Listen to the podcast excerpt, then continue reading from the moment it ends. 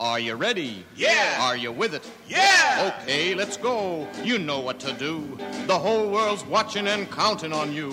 And all you people listening out there, everybody, everywhere. Hang on! Hang on! Hang on! Welcome to Checkered Past, a loving postmodern examination of the Go Go Check branded comic magazines published by DC Comics between February 1966 and August 1967. I'm Dr. Bob, and each week I'll be your guide on this trippy tour through 535 mid century masterpieces of graphic noveldom. This week, Justice League of America number 48. Cover date November December 1966. Cover price 25 cents. Cover artists Mike Zukowski and Murphy Anderson.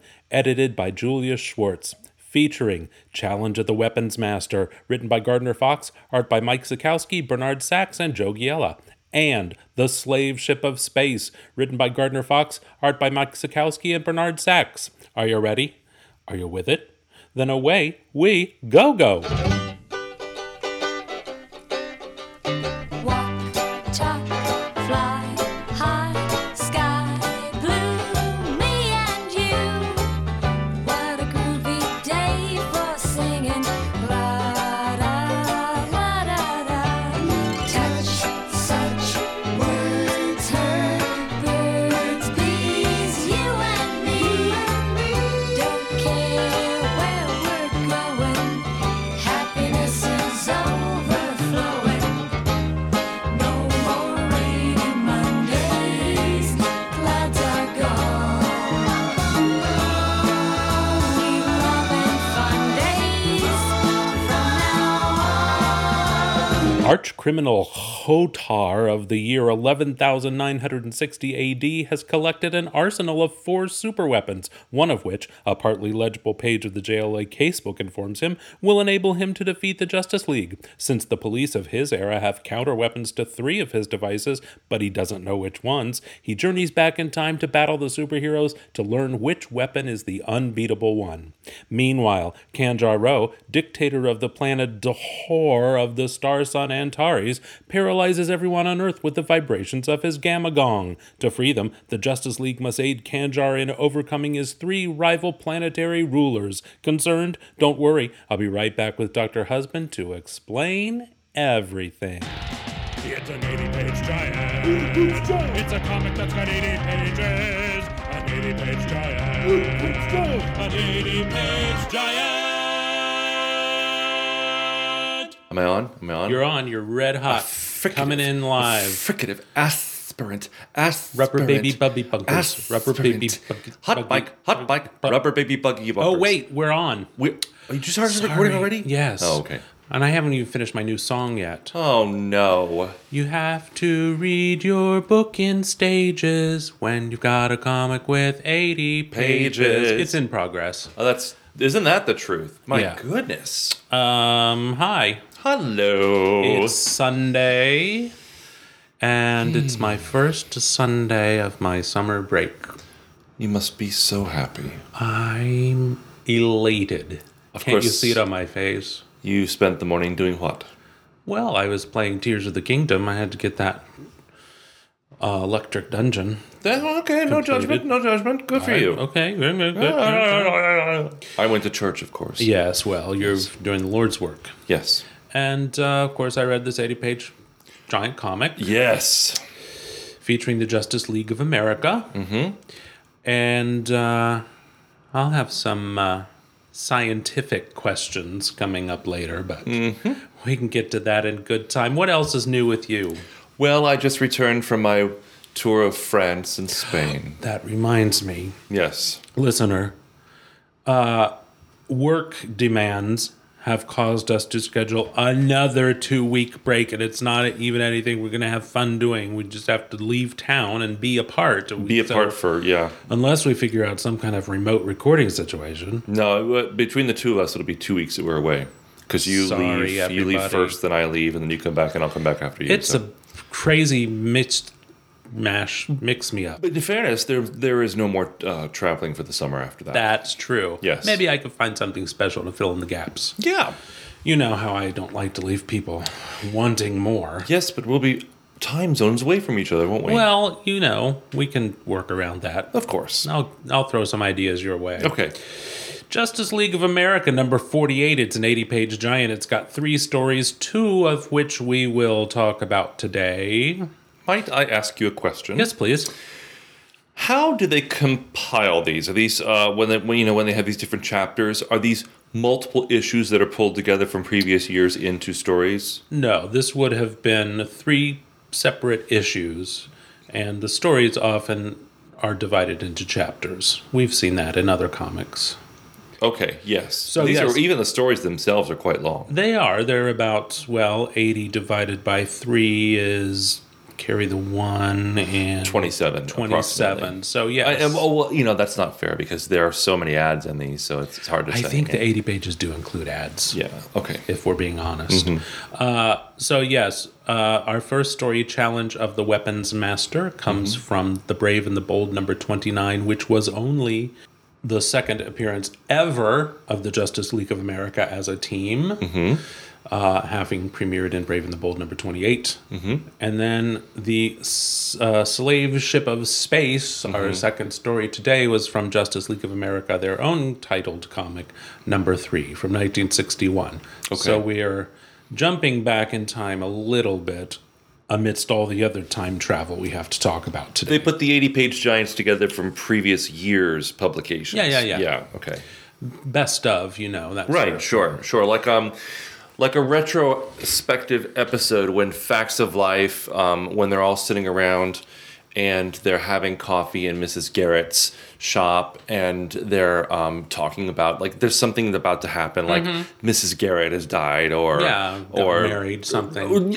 Blair's about to get married, yeah, and then yeah. they do a retrospective. Right. Is that what this is like? Well, the difference is there's no Because it helps me to think of that. Right, like- right, right. There's no framing sequence here. We're Oh. just jumping right into the past. Okay, but it's something I Stories. can think about. like, in Yeah, that that's re- good. respect. Whatever gets you through the day. Like, uh, give me a break, you know, where, Yeah, where it's yeah. Uh-huh. a filler episode. The actual script itself is about 10 pages long and it's all flashbacks. Yeah, sure. Famously, the Christmas episode of Little House on the Prairie when they get snowed in and have to tell stories about Christmas past. Oh, okay, okay. Or, or like, um, well, I don't know how to tie this in. I just had a, just the most bizarre thing happen this yeah. week. What?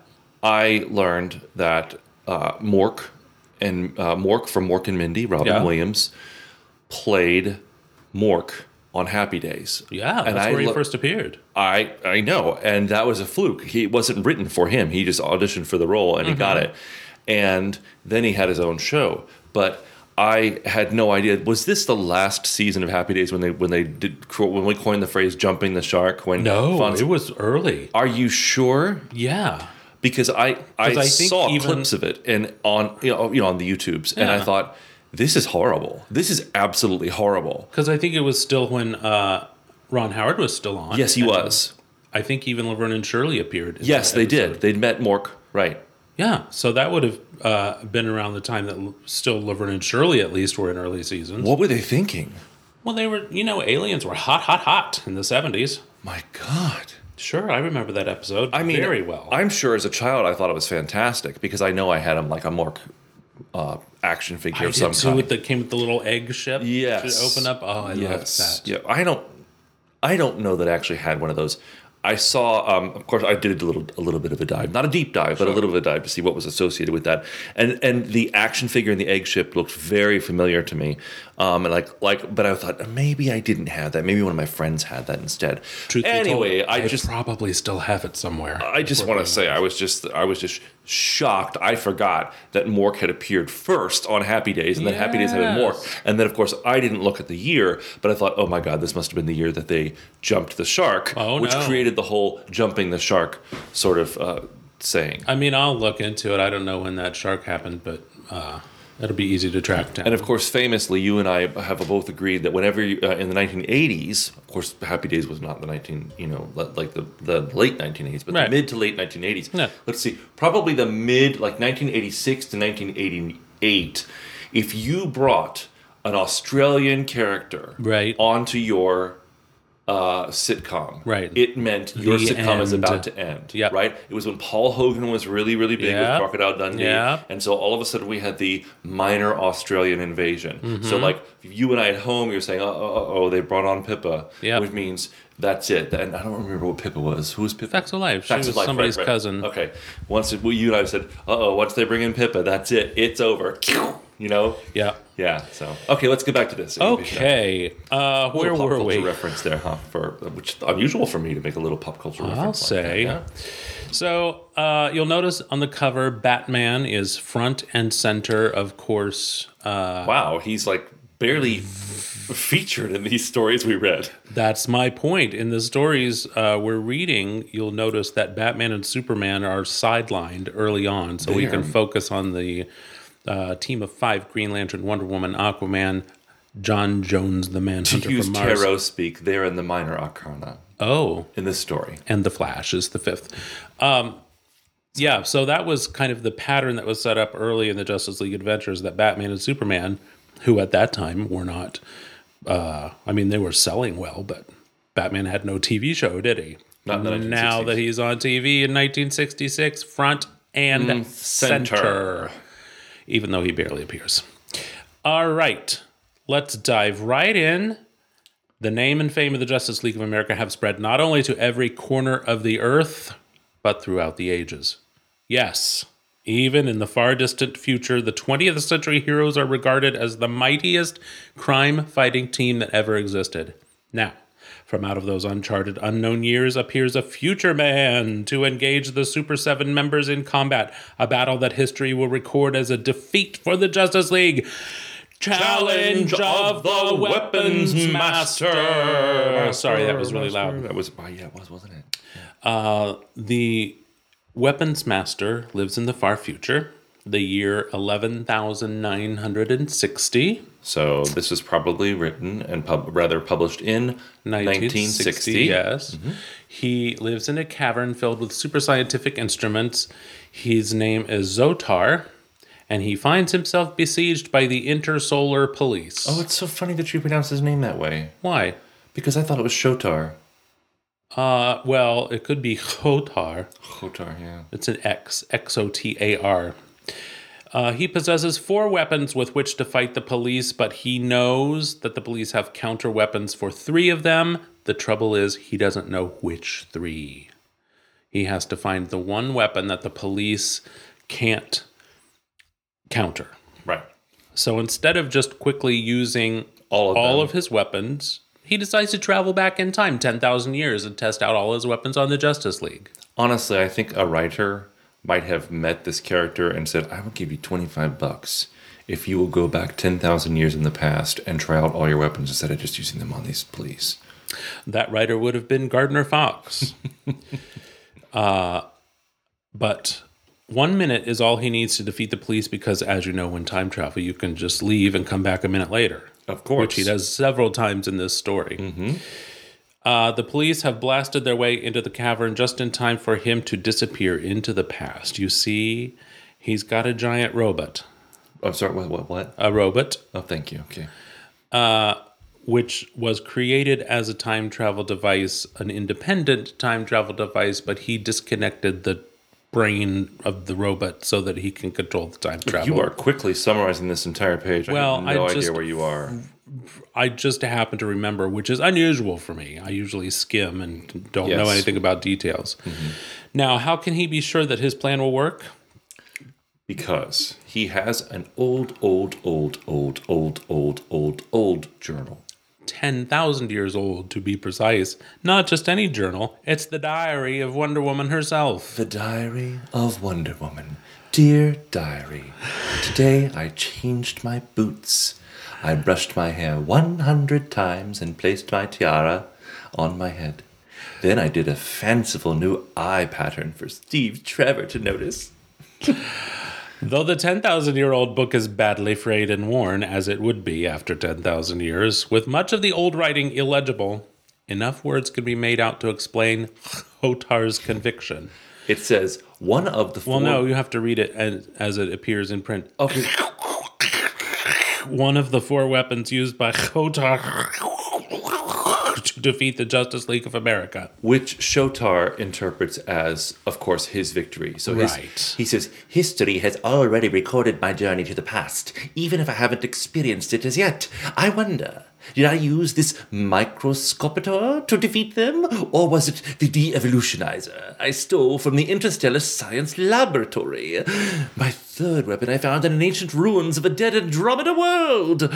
I have a hunch that weapon, number four, is the one which defeated the Justice League. It was made for the mad dictator of Aldebaran when he tried to conquer his galaxy. I found it floating deep in space. I believe it's pronounced Aldebaran. Whatever. Well, Star Trek listeners who listen also to our show will know that it's Aldebaran. You might understand. I did a tiny little bit of an homage to Doctor Smith from um, um, Of from course. Lost in Space. Yeah, that's the perfect voice for him because That's he what he has looks a like. pinched-y up Yep. prune face. yes.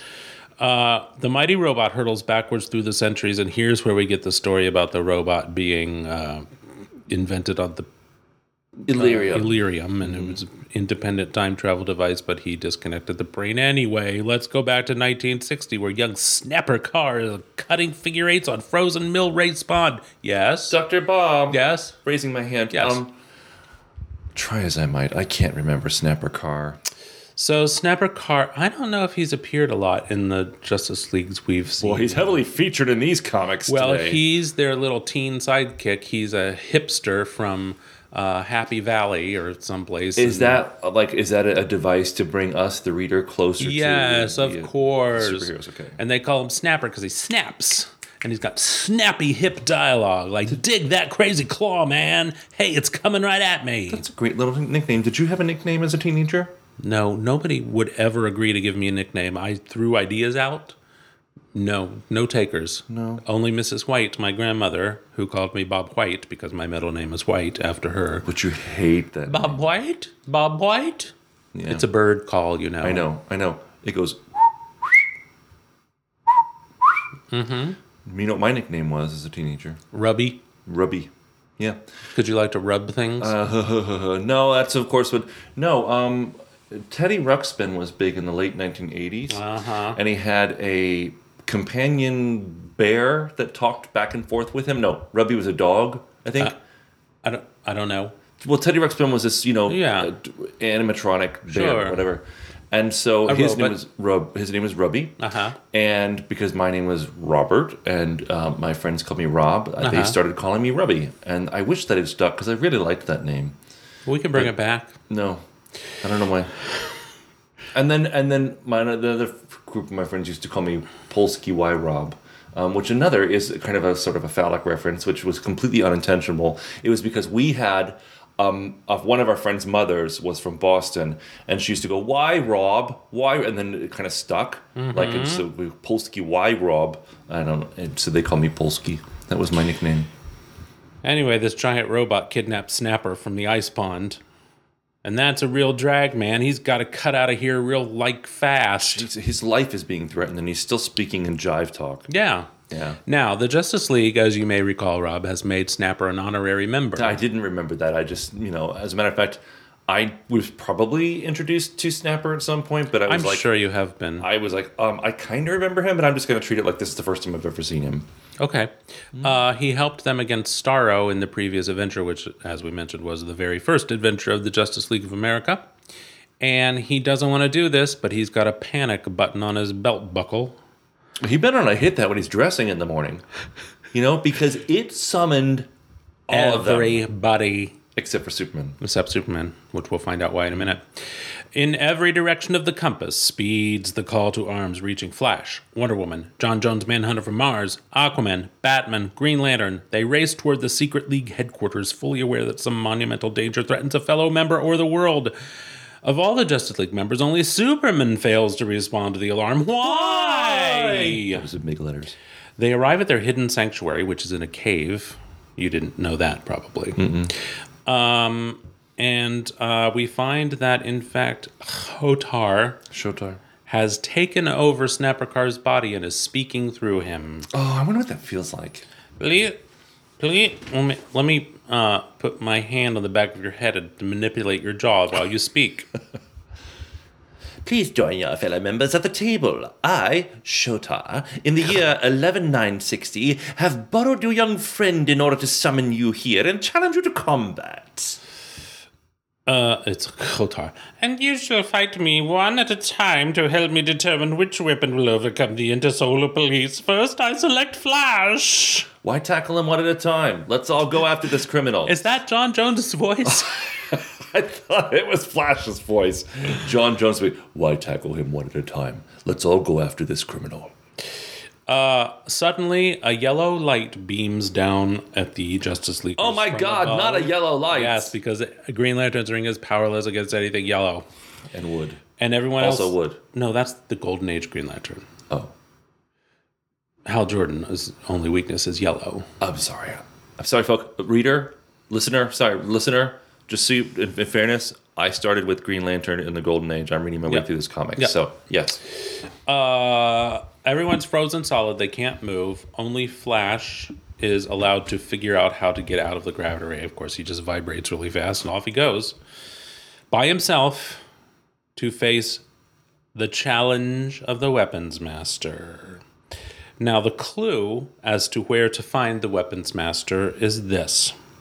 When the ghost walks at Hesperus on the second day of the moonless month, I am waiting to do battle. As Flash, as Flash races along the frozen ground outside of the secret sanctuary of the Justice League of America, he sees the robot out of time as a shimmering vision, always just out of reach of his speeding body. Uh, now, has he figured out this clue? Yes, he has, because as everyone knows 10,000 years from now, when the ghost walks is theatrical slang for payday. Never. In I'm my raising my life. hand right now. Yes. We are theatrical types. Huh? I've never heard that. Never. When the ghost walks. The only thing that that that has the ghost in it that I know of on the theater is the ghost light on the stage, which you always leave on. yes. Um, in the middle of the stage, it's usually a, a stand with a, a light bulb. Maybe there's a metal thing around the light bulb, but it's you leave a light on on a stand in the middle of the stage at the end of the night, Yeah. so that people don't walk in and accidentally fall down. Right. on the stage. Yeah. Oh, that's the walkers. Oh, the walkers are walking by. The dog's going crazy. Oh, her hair's nice and flippy today. Is it? Is it bouncing and behaving? bouncing and behaving? When the ghost walks is theatrical slang for payday. Yes. Hesperus is the name given by Homer in the Iliad to the planet Venus. All right, I can accept that someone 10,000 years from now would know Homer. Exactly. Yes. Good books never die, do they? They never go out of style. No. And we know that there's a Project Venus down in Florida, a top priority crash program to send a rocket to the planet Venus. Oh God, poor Flash. That's where Hotar is going to strike. Having to run to Florida. To Florida. Oh, and the heat and In the, the- bugs yeah. and the ugh. The new moon, which is invisible to Earth eyes, appears every 29 and a half days. Therefore, February, with only 28 days, is occasionally a moonless month. Today, February 1st, is payday, and that's when Kotar Shotar. will strike. That's a lot to figure out. Now, I used to like Encyclopedia Brown and the Hardy Boys and things like that. Uh-huh. The Bloodhound Where- Gang. Yes Three two one contact. where you know a 10 to 13 year old child could assemble the clues and figure out the mystery Right. who the hell is going to figure this out Well, I have to say, in your defense, when I used to, when we were first uh, dating, well, we were friends even before that, but then when we Yes. started dating, there were times when you would say something and I would say, How the hell do you know that? And what was your answer? It was From one a comic word. book. From comic. You would say, Comics! You know? yeah but this is all new information i mean i knew about the iliad but i didn't know what he called venus Okay. and uh but yeah ride the ghost whip what is it I don't know. the ghost Oh. I flies just, at have to, midnight s- I just have to say that Yes. um, if I'm the Flash, yes the first thing I'm going to do when I get down to Florida and see this robot is give him a swift kick in the ass and say, You had to bring my ass down here to Florida? yes Florida. florida Ugh. I humidity can say that I grew up in Florida. Uh, luckily, was born there. Oh, Flash has a crew cut, so it's not going to mess up his hair or the humidity. Uh, God. Now he finds Otar and his robot So tar. at Project Venus destroying the rocket. Bang, and bang, bang, bang, take that rocket. a s- sizzling beam shoots out from the robot, just missing the fastest man alive. So, of course, Flash says, He'll never hit me with that beam. I'm too fast. And it's, eh, Are in you, a- though? In a split second now, I'll close with Shotar, and his threats will prove idle boastings. But to his stunned amazement, Flash runs smack into the sizzling beam, which is a shrink ray. Oh my gosh, you guys, how can you hit me? And what's happening to me? I'm Dr. Shrinker, Dr. Shrinker, Shrinker. he's a madman with an evil mind. Leaping forward, dodging, twisting, leaping. He's hit it again and again by the. oh, See, he's not hit it. He's hit again and again by the size reducing microscopic weapon. Uh, Zotar, sorry, Hotar, Shotar. must be reading my mind. He knows which way I'm going to move as soon as I know it myself. Oh my he's God. shrinking He's now. reading my He's, mind. Mm-hmm. he's only six inches tall. This, of course, is before the Atom joined the Justice League of America. Mm. Uh, he has to destroy the weapon, but how? He has nowhere to hide, and in another moment, he will be shrunk down to subatomic size. Suddenly, Flash vibrates with such tremendous speed that he turns himself into a living corkscrew and burrows into the earth. And then up he goes using the Ascend ability, as recently featured in The Legend of Zelda Tears of the Kingdom, the best selling video game of all time. You are so in loving it, in loving it, enjoying it, and loving it. sure, and I loving am. It, yes. Everyone is. The world is raving about it. Sorry, folks, I did take a nap this afternoon, and the, I'm like 95% completely awake, but uh, there's a little bit of my brain that's still waking up. I can feel the detritus clearing itself out as, we, as this uh, podcast continues. Up inside the robot he goes. He melts the weapon by spinning round and round. And now for Hotar. Flash springs back to normal size once the weapon's destroyed. And Hotar and his robot disappear back to the headquarters of the Justice League only one minute after the time he just left with the Flash, which means the Flash is not going to be back there for one hour because it took him an hour to find Hotar. Right, because Wonder Woman's went, I wonder how Flash is making out against Shotar. Don't worry about Flash. Nobody's ever beaten him yet. That's Martian Manhunter. Martian Manhunter Yeah. voice. Suddenly there's Kotar. It's Shotar. Then, man, that means he defeated the Flash in one minute. Snapperoo. Oh no, actually, the Flash overcame my microscopic weapon. It it took him less than an hour to do that, but I journeyed back in time to one minute after Flash left. He's on his way here now, but he won't arrive for an hour or so. Now on to the next test. Kotar touches the dial inside the robot, and Aquaman and John Jones are freed from the gravity. Gravitic beam. I've decided to release two of you this time, the, to battle my next weapon. Listen, I will strike where the sun rises in the west and sets in the east. Try to stop me. Aquaman knows there's only one place on Earth where the sun rises in the west and sets in the east. and John Jones does too. The Isthmus of Panama. The isthmus turns and twists in such a manner that the easternmost tip of the Panama Canal touches the Pacific Ocean, while the westernmost tip touches the Atlantic. Few people realize that the Panama Canal runs northwest and southeast rather than due east and west. Oh no, you're doing the voice wrong. Few people realize that the Panama Canal runs northwest and southeast rather than due east and west. Okay, so I Can I, raise my hand? yes. That no matter which way the Panama Canal twists and turns, the sun still rises in the east. The shape of Panama means that there are regions where the arm of the Pacific Ocean is to the east and a branch of the Atlantic Ocean is to the west. While Right. you may not actually have line of sight at sea level, in that region it is true that the sun is rising and setting over the oceans as required. There are several spots where tourists claim they can see the actual water, but it involves some serious climbing to get there. So technically, the Pacific Ocean is farther east and the and the Atlantic Ocean is farther west. So right, I get that. yeah, technically it's possible that one can say that. I like I in my brain I was like bullshit, bullshit, bullshit, bullshit, bullshit, bullshit, bullshit. And then I went and looked and I was like, "Oh, that's weird." No matter how weird it is, it's still it's east is east. West is west. Two, two different colors on the map.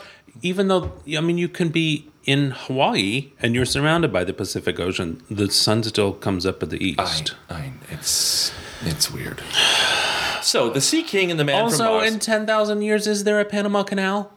Probably not. It's They all can fly underwater. around the globe. In ten thousand years, there's no Florida. No, there's nothing. It's all water. There's Jetson houses up on poles in the Mm. Right. middle of the ocean. The Sea King and the Man from Mars are soon speeding across the heaving waves of the Atlantic Ocean. That would be a this great- Is so stupid. that would be a great detective show in the 70s. Sea King and the Man from Mars. So here we have When a they met, it was murder. It was Moida. So here we have the um, uh, Aquaman riding Yes. on the back of a sailfish, and the sailfish af- apparently can't swim fast enough. So, so the Martian Manhunter is blowing the sail of the sailfish to speed him along, which means the sailfish will be skipping faster than it can physically move across the water, which might cause some friction problems, right? I, I just, I like, issue. Why couldn't the Martian Manhunter just pick up Aquaman? That's what I'm saying. Right? Or why couldn't Aquaman, who can swim at 700 uh, knots per hour, we read in Who's Who, just swim on his own?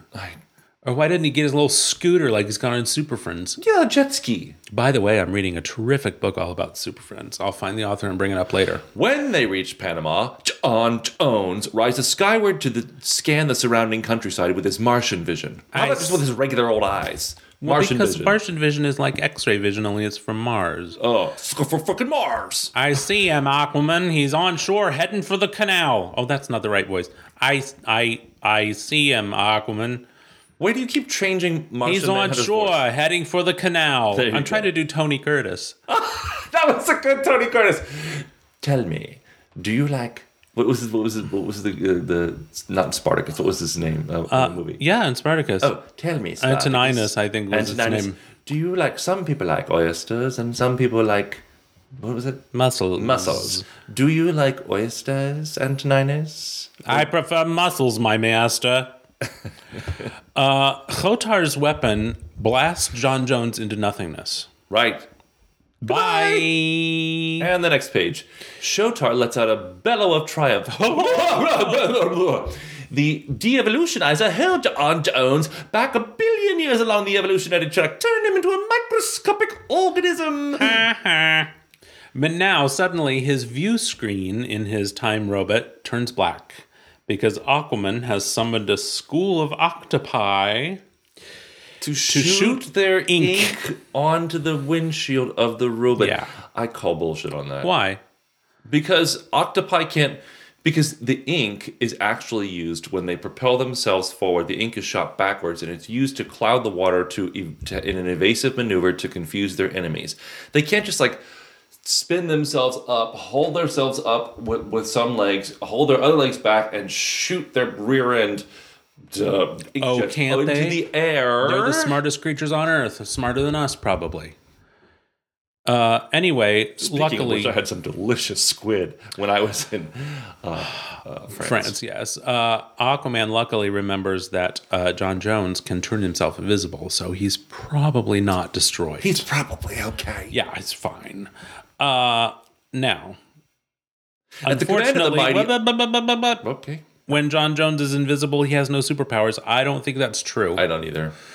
but uh, maybe they didn't learn that yet. Well, this maybe, is 1960. maybe he just told that to Aquaman so he can get out of doing stuff. I can, when I'm invisible, I can't do any house cleaning. Sorry, guys, I can't do anything when I'm invisible. I just have to stand here and be invisible. That's great. Second of all, why is there a window in Giant Robot? You know who doesn't have a window in their Giant Robot? The Power Rangers, because they have a view screen like a normal person. You can't be submerged by octopi then, even if Rita Repulsa grows the octopus giant. So, at the command of the mighty Aquaman, giant octopi weave their tentacles into living chain and begin to drag the robot toward the ocean waves. yes, well, he's going to shoot those octopi a billion years into the past and into a primitive evolutionary stage. Like a newt. So Aquaman summons a school of giant clams To what? To grab to onto grab the feet? onto the feet of the robot so it can't move. You know who we need in this situation? Neptimus, the giant robot underwater headquarters of the Sea Devils. he could make quick work of this robot. But I married a nerd. Meanwhile, on shore, John Jones, no longer invisible, uses his superpowers to suck in a whirling column of sand so swiftly that friction heats it to a red glow. And He also lifts out some potash and soda out of the ground and oxide of iron and aluminum and mixes them at superheat, making glass. Oh, he's making a mirror. Can does he really have to use his breath to do that? Can't he just kind of like wave his hands like this and make it all happen? Well, I I mean, mean, he's like he's like really really powerful, right? Yeah, I mean, I, I, I would have if I were a manhunter for bars, just picked up some sand in my hand and rubbed it real quick and turned it into glass. I wouldn't even use friction. I just would have thought sand mirror. no, he doesn't have those kind of powers. No, Not transmutive powers. he Oh. doesn't. No, he's very strong though. Uh, he's a mighty manhunter from Mars. Uh-huh. Well, I hope those clams are doing their job, Hmm. holding the robot in place at the bottom of the ocean. Yeah, That's like like putting taps on your shoes. It's not going to hold you to the ground. have you ever been clamped by a giant clam? You don't Oh, I've know. been stung by a stingray, haven't I? Well, that they're, they're not clams. I've got news for you. So, uh, a bolt of energy comes out of the robot. John Jones gets this mirror up in place, lifts his hand to catch the bolt, and it melts the weapon. yeah. Uh, the de evolutionizer is powered by diamond. But this uh, beam of de evolution, which was backfired onto the weapon, has turned the diamond into coal. I thought that was kind of clever. Well, yeah, it is. Um, now he only has two weapons left, so he fades away and goes back to the minute after Aquaman and John Jones left, which is two minutes after the Flash left, which means is he not meeting himself now in time? That's going to cause problems. Uh, well, apparently it hasn't because we don't have it in the story. So, So now he's going to in send chapter four. three of them. Wonder Woman, Batman, Green Lantern, I summon you to fight me above the living stone of the ring necked pheasant. As the gravitic beam releases its hold, the three remaining JLA members rise to their feet.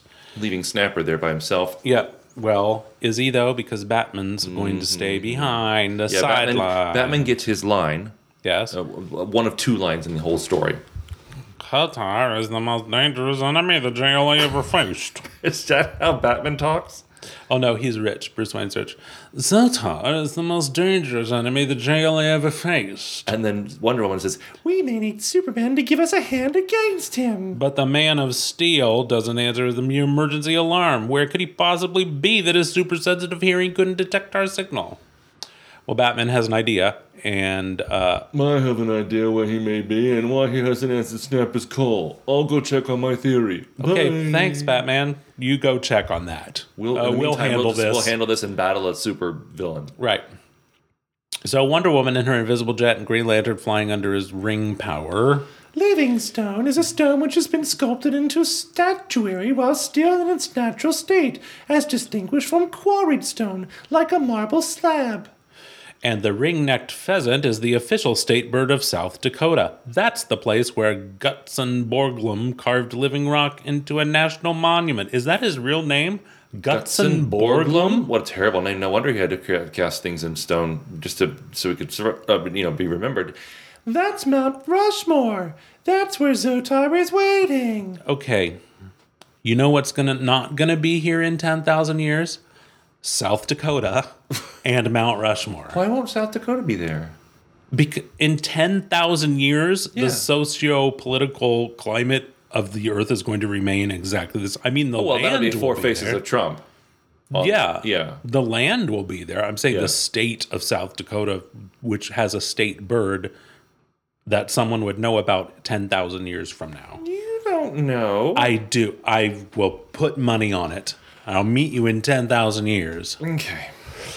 Uh, the third superweapon spurts yellow bubbles at the Amazon princess. Ladies first. Uh, and she's imprisoned in one of the magnetic bubbles. Oh, no, I'm imprisoned in a magnetic bubble. The bubble has a strong magnetic attraction for the yellow star Capella, 250 trillion miles from Earth. Capella will pull Wonder Woman and the bubble to it. Even if she should survive the long journey through space, Capella's heat will surely finish her off. You know what other heat would finish her off? Our own sun, which is a lot closer than 250 trillion Name miles. it Senator of the Sun. Why didn't Senator our Sun? Why did Senator Or the why- center of the Earth or something. Or Oh. the future. Why'd you have to make it so hard on yourself there, Shotar? Uh, now, of course, Green Lantern is no help because his ring doesn't work on anything yellow. But he does have an idea. he sure does. I'm going to create a bolide. Editor's note a bright meteor which explodes in the course of its flight through the atmosphere. He causes the bolide to explode in such a manner that its vibrations will shatter the magnetic bubble, which it does. Thanks, Green Lantern. Thanks. Oh God, Wonder Woman, sit like a lady in that plane. Well, Jeez. Oh, she's just nearly escaped death. Let- Give her a break. She doesn't have to cross her ankles in that plane. She doesn't have to man spread. Jiminy Christmas. That's not very ladylike. I'm sorry. Now, Green Lantern's proving himself a worthy opponent, but I'm going to shoot them these yellow bubbles at him. Now it's Wonder Woman's turn to save him. She lassoes that gun and jiggles it just enough. As Shotar fires away, I'll keep jiggling the barrel of his weapon just enough to make him miss him. Classic Wonder Woman, am I right? Yeah. Uh, the Green Gladiator, that's Green Lantern to you and I, can't affect these yellow bubbles, of course, but he can scoop up some clay from the ground I'm just gonna scoop up his clay. and s- throw it at the gun. Take clogging that, the gun. nozzle. Ha ha. Uh, they've won. They've won. We won. I never do Wonder Woman's voice like that. I don't know why I'm doing it today. Now, all along, Hotar felt that the fourth weapon was the invincible one. So why didn't you use that one first? Hotar, that's Man- Martian Manhunter interrogating him. Yeah. Why didn't you use your weapon first? Now, back at headquarters, This is Snappy's voice. Hotar is again speaking through Snapper. Snapper. Sorry, I called him Snappy. Uh, Snapper, I have to get into Snapper character. Uh, one one million, two one million. I, Hotar, speak once again to through the lips of Snapper Carr. This time I challenge all of you at the same time to do battle with me in the Valley of the Ten Thousand Smokes. I feel obliged to warn you, it has already been written that I shall defeat you with the most terrible weapon of all time. Your pride, I am sure, will not let you ignore my dare. So he's he's he's Snap, gonna, snap. He's he's gonna fight them in the Valley of the Ten Thousand Smokes. Yep. Is that like like Woodstock? No, it's in Alaska, as we find out in a moment. Apparently, it's a real place. Uh, now, they're determined to beat him no matter what's been written. They f- race away until they reach the fumaroles of the Valley of the 10,000 Smokes, one of the most eerily beautiful places in all Alaska. Welcome, Justice League. Welcome to your Waterloo. The one battle you are doomed to lose. Even as he speaks, Shotar releases the firing pin of the fourth weapon. The gravitic weapon which held them rooted to their chairs would have made a fine weapon, except for the fact that it surrounded them with a force field through which I could not reach them. Caught fully by the mysterious radiation, the members of the Justice League stagger blindly about, helpless. Finally, when their senses clear, What's this? They're on the surface of an alien planet, and here comes a horde of alien monsters. oh no! Flash surrounds his monster in a whirlpool of air, but it's easily breaking through. Wonder Woman uh, lassos her creature, but it breaks free. Suffering Sappho, it broke free of the noose. That's the first time that ever happened. John Jones is helpless before a fire breathing dragon. A sea serpent is defying Aquaman's telepathic commands, and a giant bird is resisting Green Lantern's power ring attacks, and it's not even yellow. But this is the picture the gloating Shotar observes. I called it. I called it. yeah, I- It's- I totally know it was imagination. It's an illusion Yeah, maker. That's yeah. his fourth weapon. I knew that. the Justice League is deluded into imagining it's on another world and fighting creatures that don't exist, and without realizing it, the members' superpowers are being used against one another. That was all in one breath. Thank you. I'm so impressed. And then suddenly the illusion disappears, and here comes Superman, Batman, and young Snapper. Superman. Superman makes quick work of this. Oh yeah, robot. hurtling forward, suddenly grips the metal legs of the mighty robot and high into the atmosphere. The Man of Steel lifts the gigantic robot, turning into the stratosphere. Superman begins his power dive head first, faster and faster he goes until the wind is a long scream in his ears. Halfway into the ground, he plunges the robot. Seconds later, Superman's mighty fingers crush the illusion maker weapon to powder. Well done. I did take a couple catch breaths. Then uh, Superman locks the controls to prevent Hotar ever returning to our time. And he's going to set the robot to time travel back to his own era where the intersolar police are waiting. And that robot has seen that robot has seen better days. Look at that. It's a mess. Crushed. And As that's pres- why we didn't have Superman in the whole rest of the story, because we would have been deprived of this delightful 26 page tale. Yeah, where was he? He was in time track. He was. He was in time travel. That's why the signal couldn't get to him. Okay. Yeah. Now, Hotar can't understand because Wonder Woman's diary said that he would defeat the Justice League. What went wrong? But remember when you read the diary entry earlier, there were some words that were indecipherable. Well, at that moment, in the secret headquarters of the Justice League, Wonder Woman, don't forget to write up your adventure with Sh- Shotar. I'm Go beginning. pound sand, Flash. Write it up your own damn self. what am I, the secretary? I'm beginning to write it right now, Flash. Wonder Woman was the secretary of the Justice Society of America. Yes, and in true version of that Wonder Woman writes is The illusion hyphen maker was one of the four weapons used by Shotar in his unsuccessful attempt to defeat the Justice League of America. Oh, if only we'd Period. had the full text available to us. If only it had been digitized at some point in the intervening 10,000 years. no such luck. well, of course, the uh, robot revolution really screws things up. I'll say. Sure, yeah. Well, what do we have next? the slave ship of space. I mentioned that I'm reading The Ultimate Super Friends Companion by Will Rogers, R O D G E R S. Yes. It's fantastic. It details every single episode of the Super Friends in every incarnation. Uh, it is available on Amazon in two volumes, uh, but you can get it on Kindle the entire thing for eight dollars. Oh. So just do that. That's my recommendation. It's got a foreword by Shannon Farnan, who was the longtime voice of Wonder Woman on the Super Friends. Oh. And do you know whose sister she is? No. Charmian Carr, Liesel from The Sound of Music. Stop. I won't stop. I'll Stop. declare it to I the heavens. order you to stop. I can't be stopped. Okay, we are going to go into our next uh, story, which was uh, uh, which starts like this: The fame of the Justice League of America, champions of right, battlers of crime, foes of injustice, is not confined to Earth alone. Their reputation is spread out among other worlds, which leads Kanjaro of the far distant planet Tor to come to Earth and use these superheroes as living weapons not for good, but for evil. If they refuse, they doom every man, woman, and child on earth. They have no choice.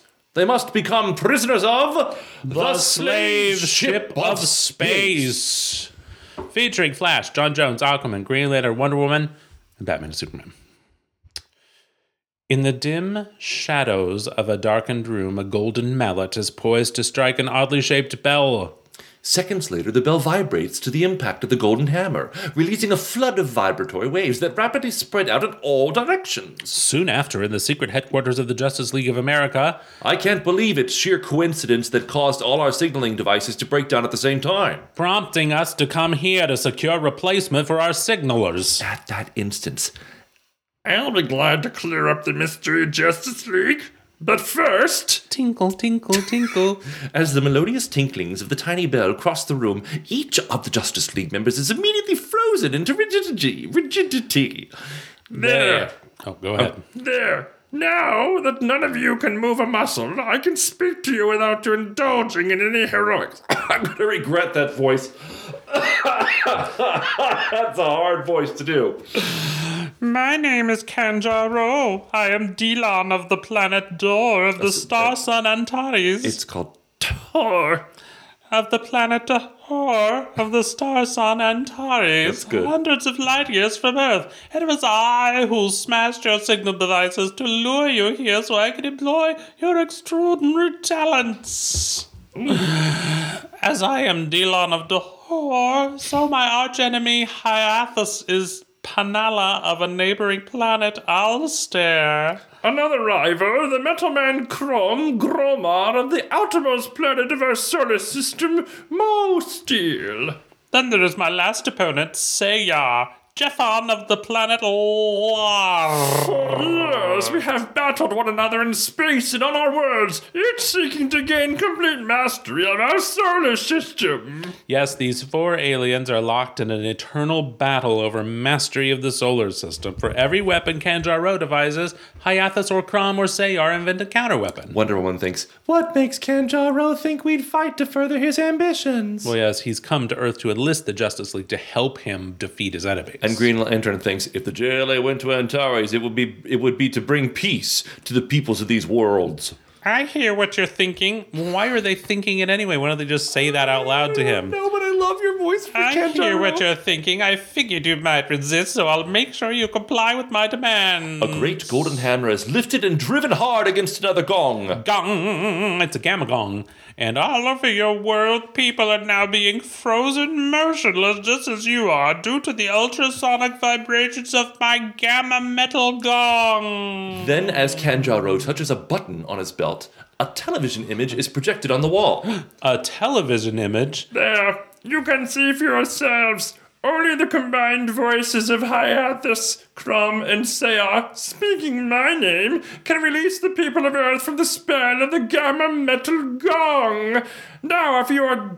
Now you are duty bound to capture my archenemies, to free the people of your world.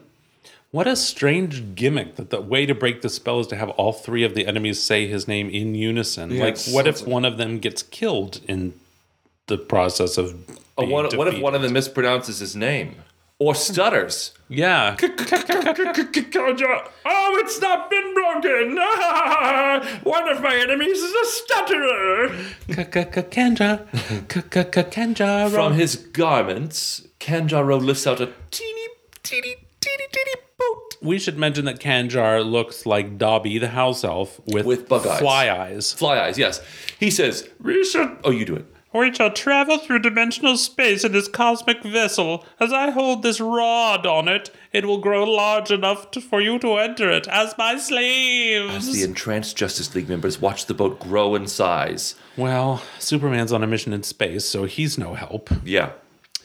Uh, by the time Superman returns to Earth, he will have departed, all except Batman and Snapper, who shall remain here frozen as bait for my trap to immobilize Superman. Batman gets no lines. Well, he gets a think. He has a thought. That's him Oh. thinking. If only Superman would return from his mission in outer space. Oh, I see. The dimensional boat lifts upward off the Earth into space and then into hyperspace. This image, as it appeared on the cover of Justice League number three, is one of the most iconic early Justice League images, I would argue. Sure. So they're traveling through airless space in an open air boat, Sure, sure. Yeah, that, that makes sense. and we see a familiar pattern. First, we're going to send one Justice Leaguer alone out to fight something. Then we'll send a couple more, and then we'll send a couple Yeah. more. Yeah. Uh, first up, John Jones, Martian Manhunter.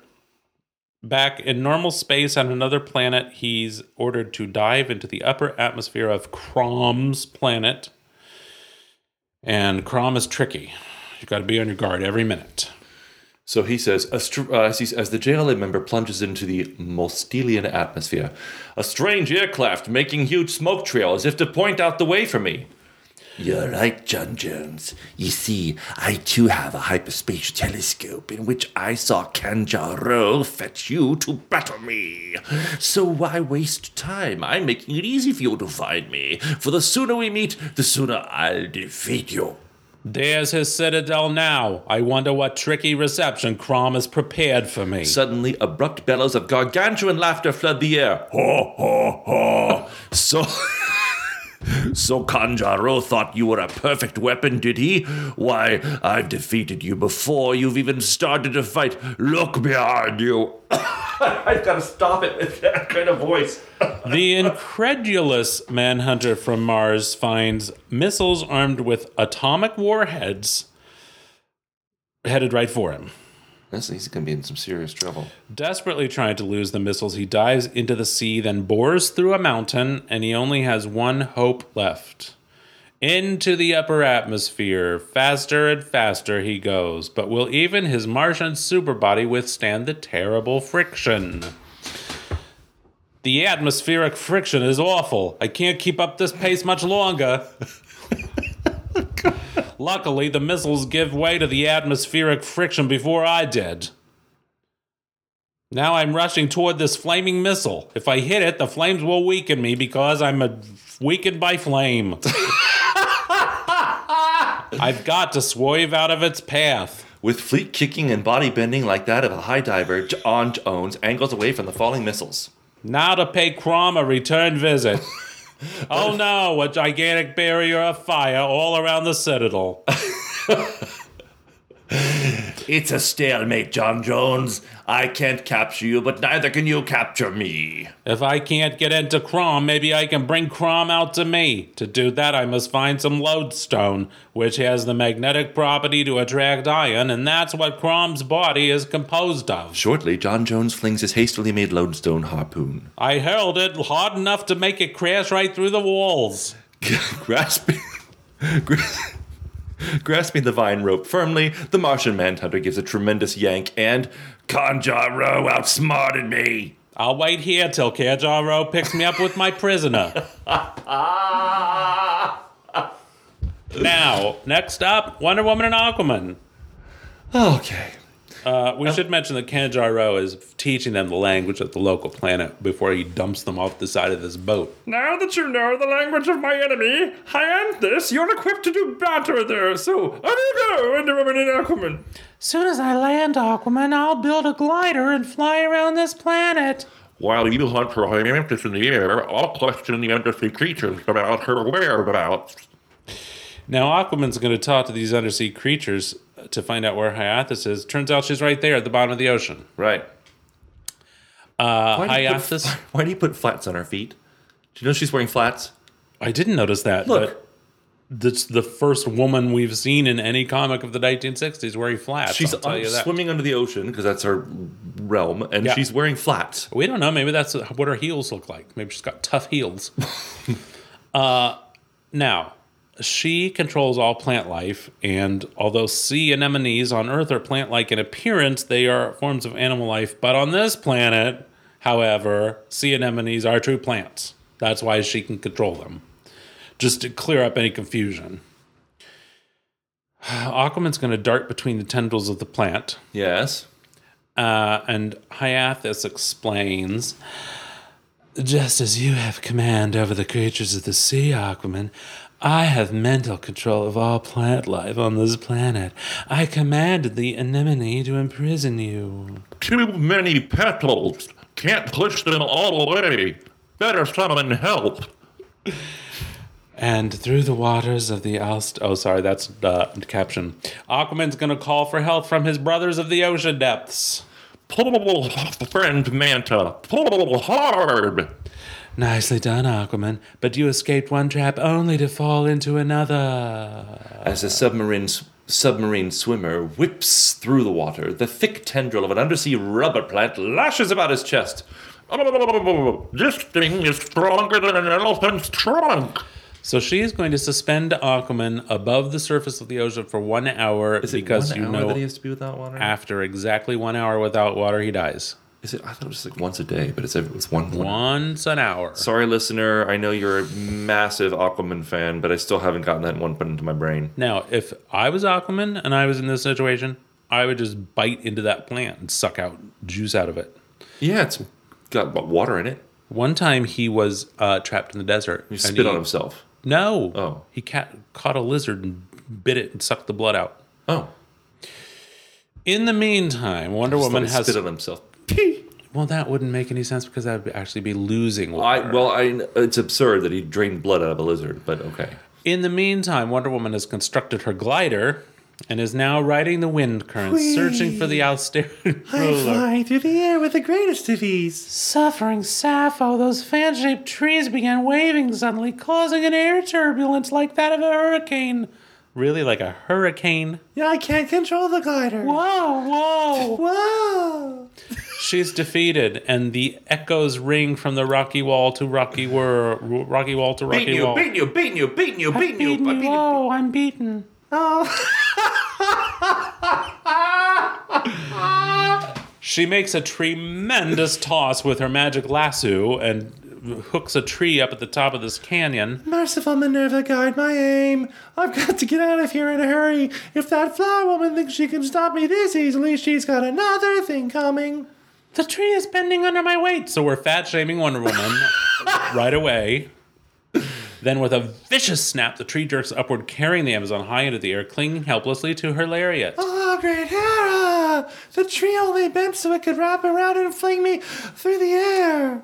Now, uh, she's in the opposite situation of Aquaman. She's grabbed by a plant and is going to be held underwater and drowned. drown now. If anyone else read the little paperback adventure of Wonder Woman's b- b- reprinted adventures in the 1970s that they checked out over and over again from the Grandview Heights Public Library, they would know that Wonder Woman's earrings allow her to breathe underwater. And why that's not mentioned here, I don't know. Caught and held underwater by a thick rubbery tendril, Wonder Woman discovers it resists her every effort to fight free. Don't worry. No matter which way I go, the rubber arm snaps me back. Aquaman's going to cause a distraction to give Wonder Woman a chance to use her super strength to break free. Why? He breaks into a song and dance. Hello, my I am the baby. monarch Hello, of my- the sea. I, I am the very model level modern major general. Why does she need a distraction to use her super strength? Just use your super strength, Wonder Woman. I don't know. You helpless girl. I'm not, not, Uh, if this is your first time listening to us, listener, yeah, uh, we're not this is all misogynistic, tongue in we're just cheek. making We are fun of always the making 60s. fun of how misogynistic men are to poor Wonder Woman. We love I her. feel sorry for someone whose first time listening is this To episode. this episode, are you kidding me? oh my god. Aquaman summons a swordfish or something to uh, attack the tendril. Of course, that's no good because Hyathus is just going to control it. And Right. uh, Wonder Woman uses all her Amazon strength to swim as fast and far as she can. The tendril stretches just like rubber. Yay! Rubber. Just like a rubber band will snap if stretched too far, so do the rubber plant's tendril. I dream. I hope Kate Bush writes a song someday called Rubber Band Girl, because that song could be about me. Yeah, I'm free. Uh, she pops up from the water and lassos Hyathus, and of course, nobody can get out of that Hey, lasso. take that. You're my prisoner now, Hyanthus. I got, I got away from you. But you'll never break free of my golden lasso. Now, finally, we've got Flash and Green Lantern. They're true blue friends. They go fishing together. Yeah. Uh, they have an assignment to, uh, well, they're f- flying through the air. They have to capture Sayar, who's the Jeffan of Lar. He's a lizard person. Also, Green Lantern uh, is just flying down while Flash is dropping like a stone. He's, but then Flash uses his famous powers of, of kicking yes, and- but come on, why didn't Green Lantern just grab him in a bubble or something? or, or like a, a greed catcher's mitt. Yeah. Yeah. Of course, we know Green Lantern's power ring is useless against Flash's boots, but he could have scooped him up like in a catcher's Can mitt. you exactly. imagine him in a catcher's mitt and then he goes to put him down gently? Flash goes, ah, my ankles! There's actually an issue of uh, much later than this one. Wally West was the Flash teaming up with Green Lantern, and he was inside a force bubble that Green Lantern created, and he had to take his boots off and hold him because he couldn't otherwise couldn't stand inside the bubble. Oh my god. Right? That's so stupid. Suddenly, as Green Lantern rockets through the air, the ground beneath him erupts in a pillar of searing flame and shooting rocks. Oh no! Oh, those compression waves hitting and dazing me. He's stunned into insensibility before he can draw out his power ring to save him. Flash realizes that a dead fall from that height will kill Green Lantern. It won't because his ring protects him from death e- Oh. when it's active. Okay. Uh, with a speed so great that he becomes the blur, the Flash hurtles up the falling rocks. This bitch is running up falling rocks. Yes, listener, you have a question? I just want to say I kind of liked that. I thought it was really cool. It is a nice touch, yes. It's like uh, that scene in uh, X Men with Quicksilver is running on the mattresses and whatnot that he just threw out the window. Okay.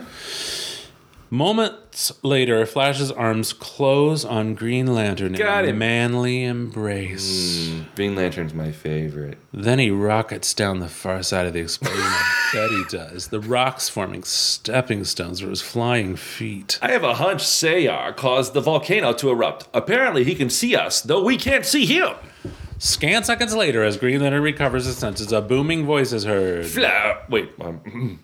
Flash, Green Lantern, I know Kanjaro plans to overcome me by setting you against me, but his plan is doomed to failure. That's Sayar's voice. No sooner has the sound of the voice faded away than the Justice mem- Oh my god, my reading. Wait. No sooner has the sound of the voice faded away than the Justice League members react by once more taking up the search. That's the ticket. Just read faster to catch up with No, the it's my speed of your brain. trifocals. My trifocals. Well, yes, and my brain, yes. Well, you need to get drugstore glasses like I have. They're the best. Oh, Suddenly, a powerful f- chasm opens. Oh no! Force of gravity is pulling Flash down into it. There doesn't seem to be any end to this crap. Good old Green Lantern with his green pincers grabs Flash and pulls him up just in time for the chasm to Slam slam, shut. Again, the voice of Sayar rings out. Good team, Rock. You saved Flash Green Lantern as he saved you. I like a tough fight. So let's see what you do now, mm, as my special weapons cause another violent upheaval of mm, nature. We should mention that Sayar is a giant lizard, so I don't know why he talks like that, but I have decided that the characteristic of his voice is that all voiced consonants like M and N Uh-huh. are going to be elongated. I just that's what voice actors I just do, isn't committed it? to it. I Yeah. committed to it. I should have probably uh, done something with the S since he's well, a lizard. that's You so know, uh, stereotypical. I, I, know, I like just your decided approach. to ling- linger on the voiced consonants. Now, Sayar throws a lever with an explosive detonation. A segment of the planet itself lifts upward into space, carrying Flash and Green Lantern on it, destroying my planet to own the libs. There's mm, no escape from this trap. now, this releases yellow sulfur dust, which scream around the detached portion of the planet. Of course, Green Lantern's helpless because it's yellow dust. Uh. Uh, eventually, the atmosphere is going to escape into space, and uh, Green Lantern realizes if he can't breathe and he can't use his power ring, we're done for. Gasping for breath. I mean, literally gasping for breath. And the Literally thick, gasping. choking fumes of sulfur dust. The Scarlet Speedster starts to circle around the torn off world. Attaboy, Flash, get him, Flash. Yeah, that's a way to do it. Nobody says that. That was just me rooting on.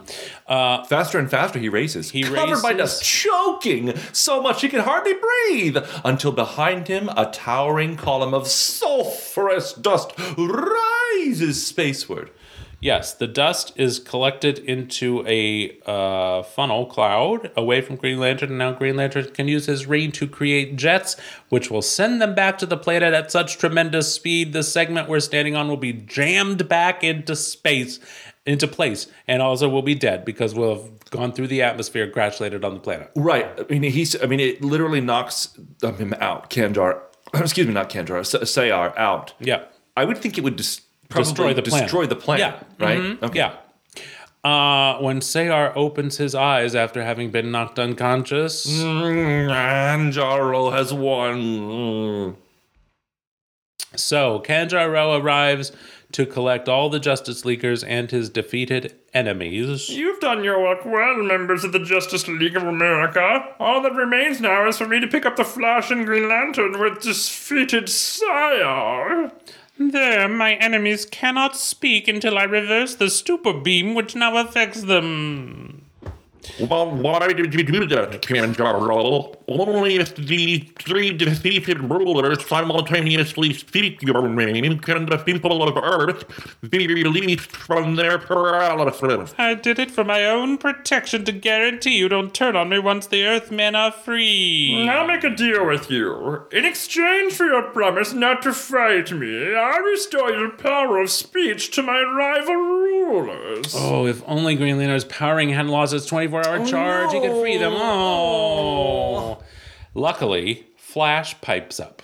I thought Kanjaro might pull a fast one on us, so when the captured Sayar spoke the name of Kanjaro, I caught it on my wrist radio watch.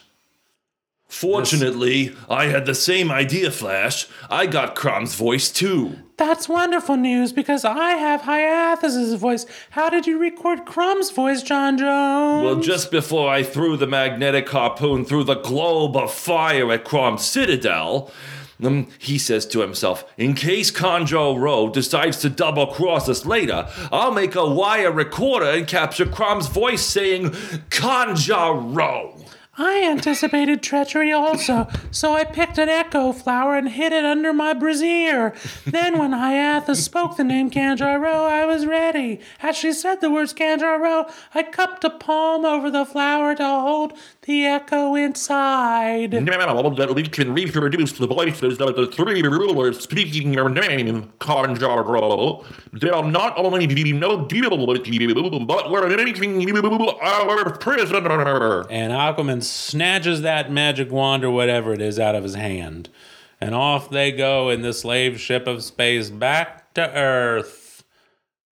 My Martian vision shows me Superman has been trapped by kryptonite gas in our headquarters. I'll speed ahead and free him. In the hidden meeting place of the Justice League of America, moments afterward. My super breath is blowing away all the kryptonite gas. Ah, the Man of Steel is coming too. Then, when the members are gathered together, the paralysis breaking words are uttered. Kanjaro! Kanjaro. Ah, Batman and Snapper are free, knowing they'd find a way to release us, but how did you do it? Like, give us the word, man. Go from the top. Before we relate our adventures, we've got to decide about imprisoning these four, those four supervillains. No jail on Earth or any of our planets could hold them. Well, Green Lantern's got an idea. But first, he has to recharge his power ring. So Later. Superman streaks into space and starts throwing meteors together to create one giant meteor and fashions a meteor world. So it creates a planet. Yes, and hurls it spaceward in such a manner that it will go into orbit around the star sun Antares and propels these four exiles as a Green Lantern creates a rocket to propel the four exiles to their future meteor world home where to survive they'll have to live in peace and work together. That's a powerful ring because the power ring creates an atmosphere, land, water, and plants for the ruthless tenants. It's the most powerful weapon of the universe. Amazing. Frankly. And then, as Superman, Batman, and Snapper Carr listen, each of the other members tells his story. Uh, well, that finishes it up, Snapper. What in the world are you doing? Man, I've been carving out your words on a chunk of talk tape. It's a tape recorder. Okay, so just pause here for a Yeah. second, okay? Mhm. I just want to tell you that I, you know, I did two pieces of very s- minimal research. The Yeah. first being the Panama Canal. Right. The second being the tape recorder. Yes. Because I, I didn't know when the tape recorder was was created. It was Right. invented. Well, it turns out it was invented by Fritz Pflumer Uh-huh. in 1931. Okay. Now, there were earlier prototypes of this, but he used a paper strip upon which hardened steel dust was set with varnish. The magnetic tape was far superior in acoustic quality to the previously used steel wire recorders. In 1928, Flumer built the first magnetic tape device with which the tapes could be played. So Snapper Carr has taken all this story down on tape. Yeah. Hang on, Snapper. What about my diary? I don't come to your work and smack the dicks out of your mouth. That's funny. Um, now here comes Junebug. Oh, look at her. Hello, Junebug. Junebug, our fat beagle, can sneak in through the little cat door, which we have carved out of the regular door, and she thinks she's going to come in here and get food. Yes. But listen, she ain't. Oh, She ain't. Yeah, get Ah, yeah. Oh, Well, that's the end. my voice the ever is so loving end. Tired from those. Well, you've got to practice your character work. Yeah. Get into the habit. Uh, we will not be back next week because I must away. You must away. And the week after that, he must I must away. away. So go outside, people.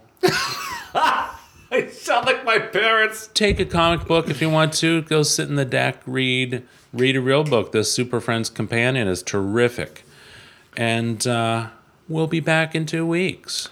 Don't don't cry. I'm gonna miss you and everybody else. I'll miss everything. Mostly my home and my video game system. Our quiet little environment here, we yes. have our little paradise here, don't we we? do. We do. We're very lucky.